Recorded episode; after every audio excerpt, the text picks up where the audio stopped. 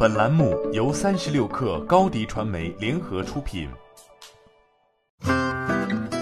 本文来自三十六氪作者宋子乔。三月十七号，九尊数字互娱在港交所挂牌上市，成为二零二零年第一家登陆资本市场的手游公司。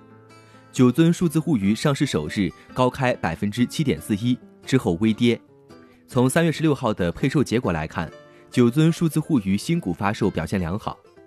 据九尊数字互娱公告，香港公开发售股份共获一万四千一百零一份有效申请，合计二点九零五四六亿股，此数额约为香港公开发售原计划的二十三点零六倍。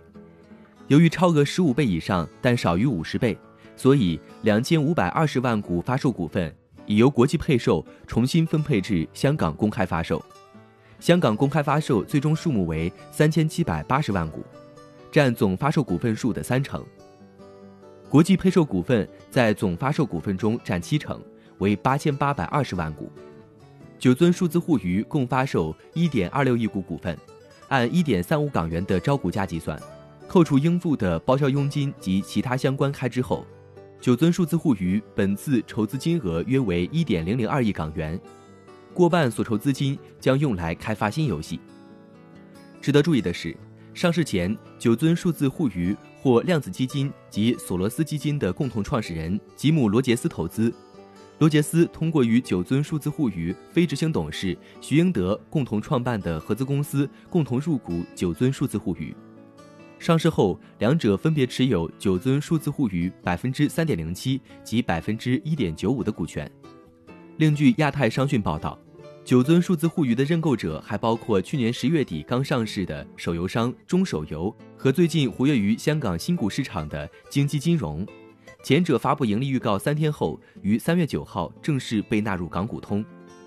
中手游的招股书显示，根据易观智库，截至二零一九年六月三十号，在中国独立手游发行商中，中手游拥有最大的 IP 储备，热衷于通过收购打造 IP 体系。目前拥有《仙剑奇侠传》《轩辕剑》《大富翁》《明星志远》《天使帝国》五个热门 IP 系列，而据九尊数字互娱披露的筹资用途，对 IP 版权费的投入仅次于游戏开发。由此可见，若公司与中手游合作，IP 开发也许将成为两者未来的合作内容之一。欢迎添加小小客微信：xs 三六 kr。加入三十六氪粉丝群，